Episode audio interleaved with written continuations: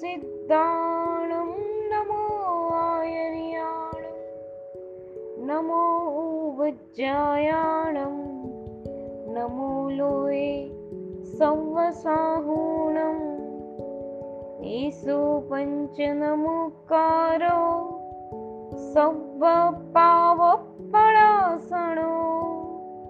मङ्गलाणं च सौवेसीं સૌવેસિમ પરમં મંગલમ પ્રણામ પુણ્યશાળીઓ હવે આપણે પાઠ સેવન રજૂ કરીએ છીએ. એમાં સૂત્ર થોભ વંદન ખમાસમણ સૂત્ર, ભૂમિકા. ત્રણ લોકના નાથ દેવાધિદેવ પરમાત્માએ સ્થાપેલા જીન શાસનમાં સુદેવ અને સુગુરુનું ખૂબ જ ઊંચું સ્થાન આપવામાં આવ્યું છે. કારણ કે આપણી ઉપર તેમનો જેવો તેમનો જેવો ઉપકાર છે, તેવો ઉપકાર કરવા આ દુનિયાની અન્ય કોઈ પણ વ્યક્તિ સમર્થ નથી.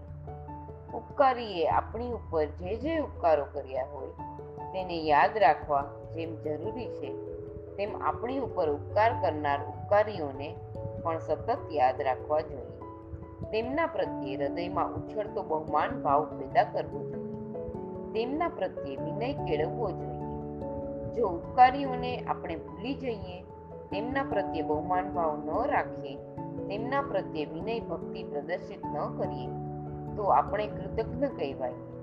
કોઈએ કરેલા કૃતમ ઉપકારને જે ભણે છે, નાશ પમાડે છે, ભૂલી જાય છે હંતી તે કૃતજ્ઞ કૃતજ્ઞ કહેવાય. ના આપણે કૃતજ્ઞ બનવાનું નથી, પણ કૃતજ્ઞ બનવાનું છે. કોઈએ કરેલા ઉપકારને કૃતમ જે જાણે છે જાણાતી યાદ રાખે છે, તેમના પ્રત્યે વિનય બહુમાન રાખે છે, તે કૃતજ્ઞ કહેવા આવા કૃતજ્ઞ માટે આપણે તો જ કહેવાઈએ કે જો આપણામાં રહેલી કૃતજ્ઞતા માત્ર શબ્દોમાં જ નહીં, પણ વર્તન વ્યવહારમાં વ્યક્ત થતી હોય, તે માટે ઉપકારીઓનો વારંવાર વિનય કરવો જોઈએ. તેમના કાર્યો કરી લેવા જોઈએ. તેમની ભક્તિ વયાવચ ઉલ્લાસભેર કરવી જોઈએ. તેમના તમામ કાર્યોમાં સહાયક બનવાનો પ્રયત્ન કરવો જોઈએ. ભૂલમાંય તેમની નિંદા ન થઈ જાય, તેમને ન ગમતું વર્તન ન થઈ જાય, તેની સતત કાળજી રાખવી જોઈએ.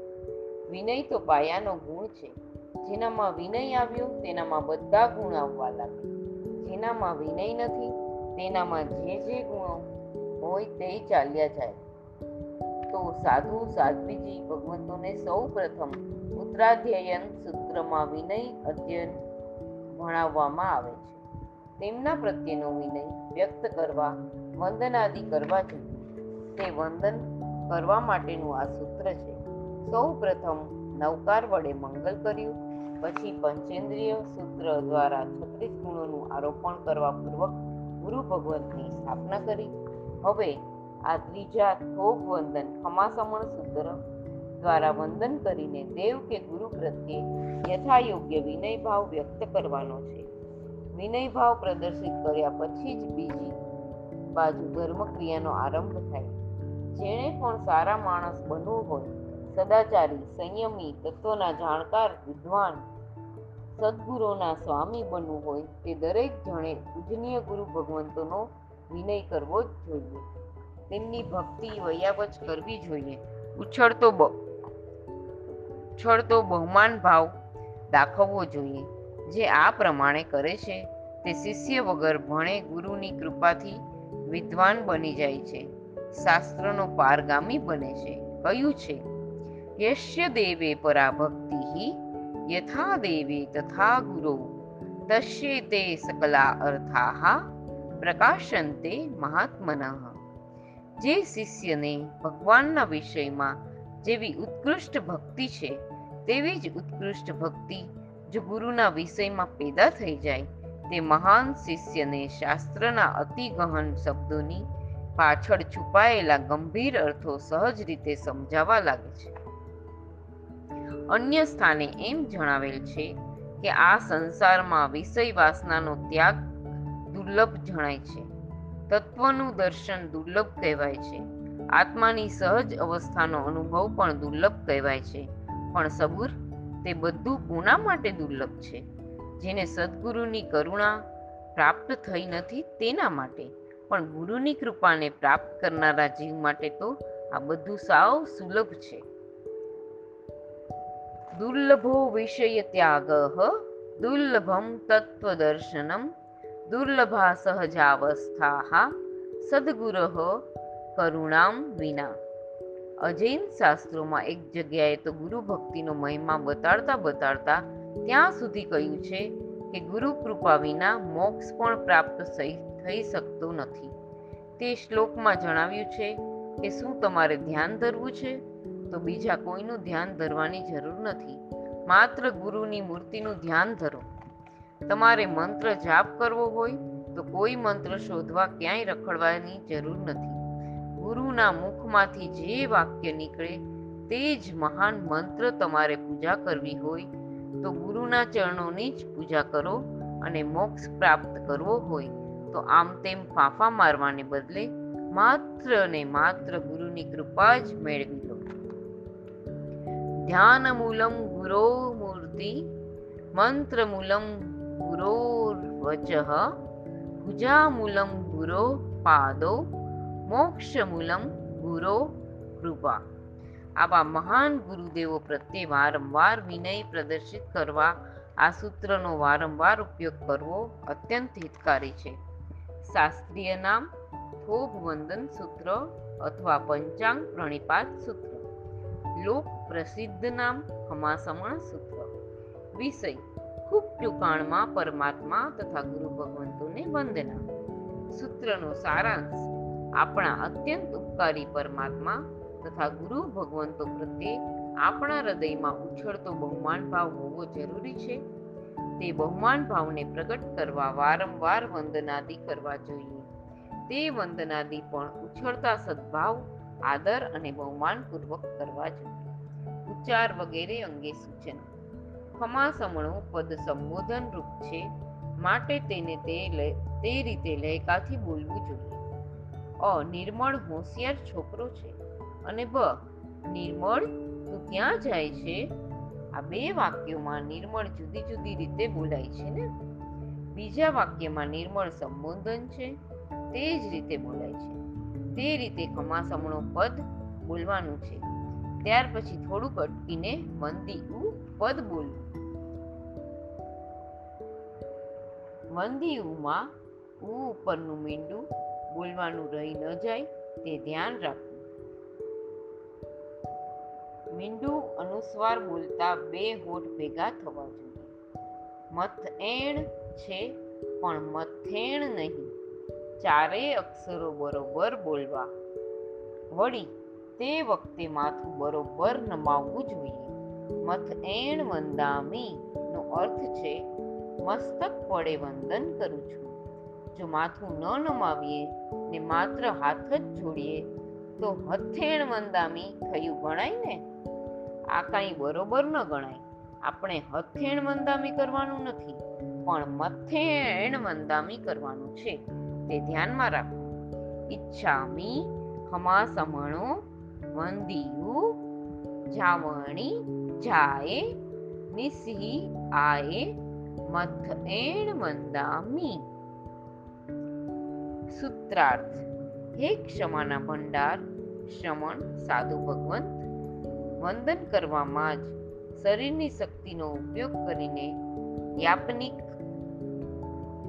યાપનિકા વડે સર્વ પ્રકારના પાપ વેપારોને ત્યાગ કરીને નૈષેધિકી વડે હું આપને વંદન કરવાને ઈચ્છું છું અને મસ્તક નમાવીને વંદન કરું છું. હવે વિવેચન. બસ પહેલા પણ આવી ગયું, પાછું આવ્યું છે, પાછું આપણે લઈએ છીએ. કસ સંસાર આય બરાબર લાભ. જેનાથી સંસારનો લાભ થાય. સંસારમાં આત્માનું પરિભ્રમણ વધે, તેને કસાય કહેવાય છે. આ કસાય ચાર છે. ક્રોધ, માન, માયા અને લોભ. આ ચારેય કસાઈમાં પ્રથમ સ્થાન છે ક્રોધનું. જીવનના ઊંચા વિકાસને પામેલા આત્માને પણ ક્યારેક આ ક્રોધ ભયંકર પછડાટ પમાડે છે. આ ક્રોધને ખતમ કરનારો ગુણ છે ક્ષમા. જો ક્રોધ સૌથી ખતરનાક દોષ છે, તો તેના પ્રતિપક્ષી ક્ષમા એ સૌથી શ્રેષ્ઠ ગુણ છે. સાધુ ભગવંતો અનેક ગુણોના ભંડાર હોય છે. તેઓના તે સર્વ ગુણોમાં ક્ષમા ગુણની પ્રધાનતા હોય છે, માટે સાધુ ભગવંતોને ક્ષમા ક્ષમણ કહેવામાં આવે છે. આવા ક્ષમા ક્ષમણને ગુરુ ભગવંતોને વંદન કરવાના ત્રણ પ્રકારો શાસ્ત્રોમાં જણાવવામાં આવ્યા છે. જઘન્ય, નાનું, મધ્યમ, ખૂબ નાનું નહીં કે ખૂબ મોટું નહીં. ઉત્કૃષ્ટ એટલે મોટું. જગન્ય ગુરુવંદન ફીટા વંદન ફીટા એટલે રસ્તો. રસ્તામાં જતા આવતા જો સામે સાધુ કે સાધ્વીજી ભગવંત મળે, તો તેમને જે વંદન કરાય તે ફિટા વંદન કહેવાય. સામેથી સાધુ સાધ્વીજી ભગવંત દેખાય કે તરત જ વાહન વગેરેમાંથી ઉતરી ને પગમાંથી બૂટ ચંપલાથી દૂર કરી બે હાથ જોડીને મસ્તક નમાવીને મથ એણ વંદામી કહેવું તેને ફિટ્ટા વંદન કહેવાય. ગુરુ ભગવંત સામે મળે, છતાંય જોયા વિના ચાલ્યા જવું હાથ ન જોડવા, મસ્તક ન નમાવવું તે ગુરુ ભગવંતનો અવિનય ગણાય. આવો અવિનય કદી ન કરવો બલકે અવશ્ય ફીટા વંદન કરવું જ. ટ્રેન, બસ વગેરે વાહનોમાં જતા હોઈએ અને તે કારણ વાહનમાંથી ઉતરી ન શકીએ, તો તે વખતે પણ પગમાંથી પગરખા દૂર કરી બેઠા બેઠા પણ બે હાથ જોડીને માથું નમાવીને મધ્યન વંદામી અવશ્ય કહેવું. રસ્તામાં શ્રાવક શ્રાવિકા મળે તો તેમને મથેણ વંદામી ન કહેવાય. પણ બે હાથ જોડી પ્રણામ કહેવું. સાધર્મિક ભાઈઓને પ્રણામ કરવા તે ઓચિંત્ય છે. સાધર્મિક ભાઈ બહેનોને જય જિનેન્દ્ર ન કહેવું. પણ જો સામે અજૈન ભાઈ બહેન મળે અને તેઓ જય સિયારામ કે જય શ્રી કૃષ્ણ બોલે, ત્યારે તેમની સામે આપણે જય સિયારામ કે જય શ્રી કૃષ્ણ ન બોલાય. પણ આપણે તે વખતે જય જિનેન્દ્ર કહેવા વડે જિનેન્દ્ર ભગવાનની જય બોલવી મધ્યમ ગુરુવંદન અથવા થોભ વંદન. થોભ થોભીને કરાતું વંદન. ઊભા રહીને પંચાંગ પ્રાણીપાત સાથે ઇચકાર અબુઠિયું સૂત્ર બોલવા દ્વારા કરવામાં આવતું વંદન. બે હાથ, બે ઢીચણ અને મસ્તક.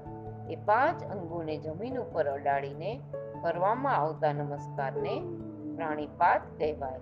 પંચાંગ પ્રણિપાત કરતા આ ખમાસમણ સૂત્ર બોલવા, બોલવાનું હોય છે. માટે ખમાસમણ સૂત્રનું બીજું નામ પંચાંગ પ્રણિપાત સૂત્ર છે. ગુરુ ભગવંત જ્યારે પ્રસન્ન હોય, પોતાના સ્થાને બેઠેલા હોય, વંદન કરવાની રજા આપતા હોય, ત્યારે તેમની રજા લઈને આ થોપ વંદન કરવું જોઈએ.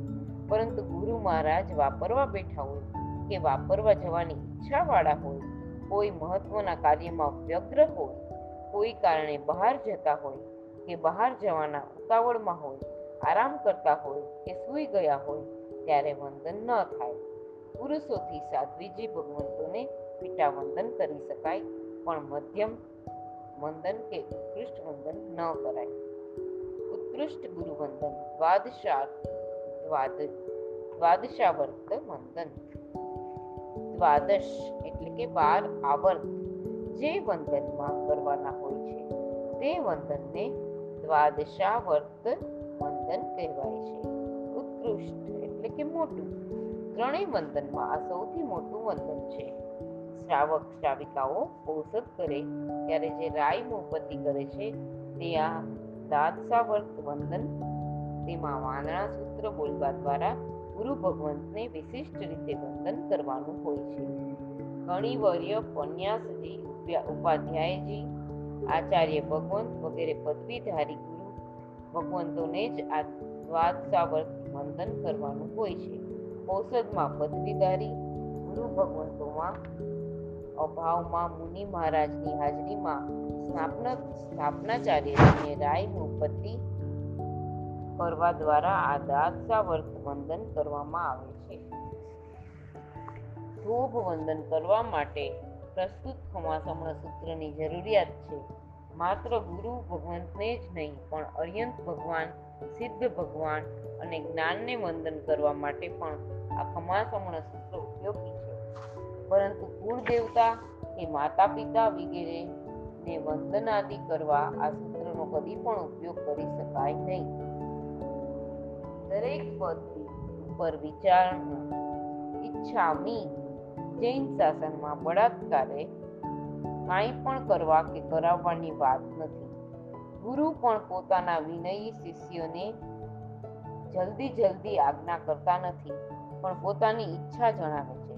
તે જ રીતે શિષ્યો પણ પ્રત્યેક બાબતમાં પોતાના ગુરુની ઈચ્છા જાણવા પ્રયત્ન કરે છે અને પછી પોતાના ગુરુની ઈચ્છા પ્રમાણે કાર્ય કરવામાં અત્યંત ઉલ્લસિત બને છે.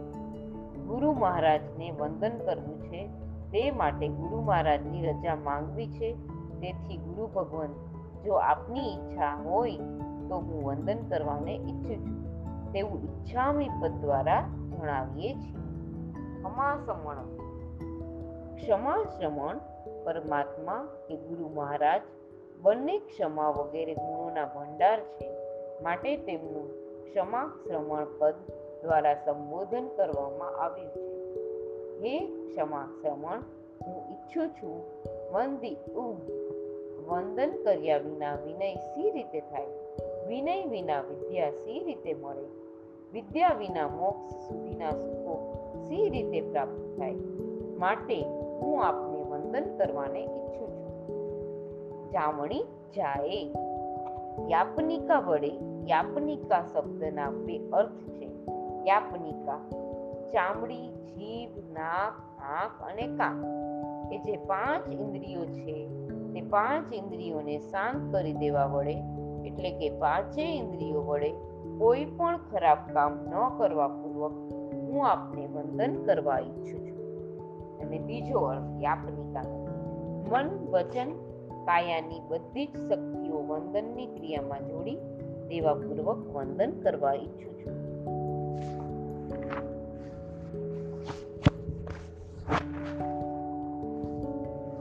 નિસિહિયાએ નિષેધકી નિષેધ કરવા વડે મન, વચન અને કાયાના બધા જ અશુભ વ્યાપારોનો ત્યાગ કરી દેવાપૂર્વક વંદન કરવાને ઈચ્છું છું.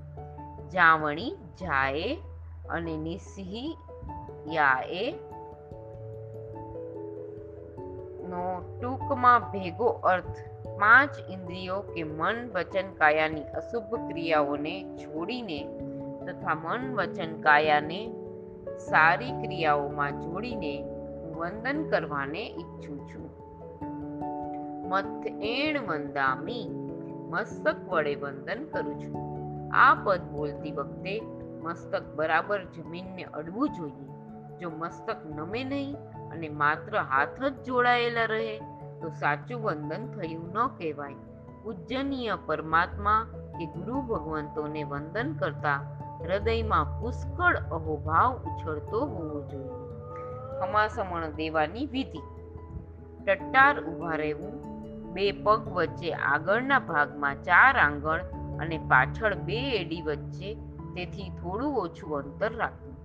બે હાથની આંગળીઓ પરસ્પર એકબીજાથી વચ્ચે ગોઠવાઈ જાય તે રીતે ચપટ બે હાથ જોડીને સહેજ મસ્તક નમાવવું પછી ઈચ્છામી ખમા સમણ નિસિયાએ સુધી બોલવું. પછી વાંકા વળીને બે ઢીચણ જોડેલા બે હાથની કોણી અને મસ્તક જમીનને અડાડવા. તે વખતે મથ એણ વંદામી બોલવું. આ થઈ ખમાસમણ દેવાની વિધિ. પંચિંદ્ય, ખમાસમણ વગેરે સૂત્રોની રચના ગણધર ભગવંતોએ કરી છે. પણ નવકાર મંત્રની રચના કોઈએ કરી નથી. નવકાર મંત્ર શાશ્વત છે. અનાદિકાળથી છે. અનંતકાળ સુધી તે રહેશે. ભૂતકાળમાં ક્યારેય પણ નવકાર મંત્ર ન હતો તેવું નહીં થાય. વર્તમાનમાં પણ નવકાર મંત્ર છે જ અને ભવિષ્યમાં પણ નવકાર મંત્ર સદા રહેવાનો છે જ. આમ નવકાર મંત્ર હતો, છે અને રહેશે જ.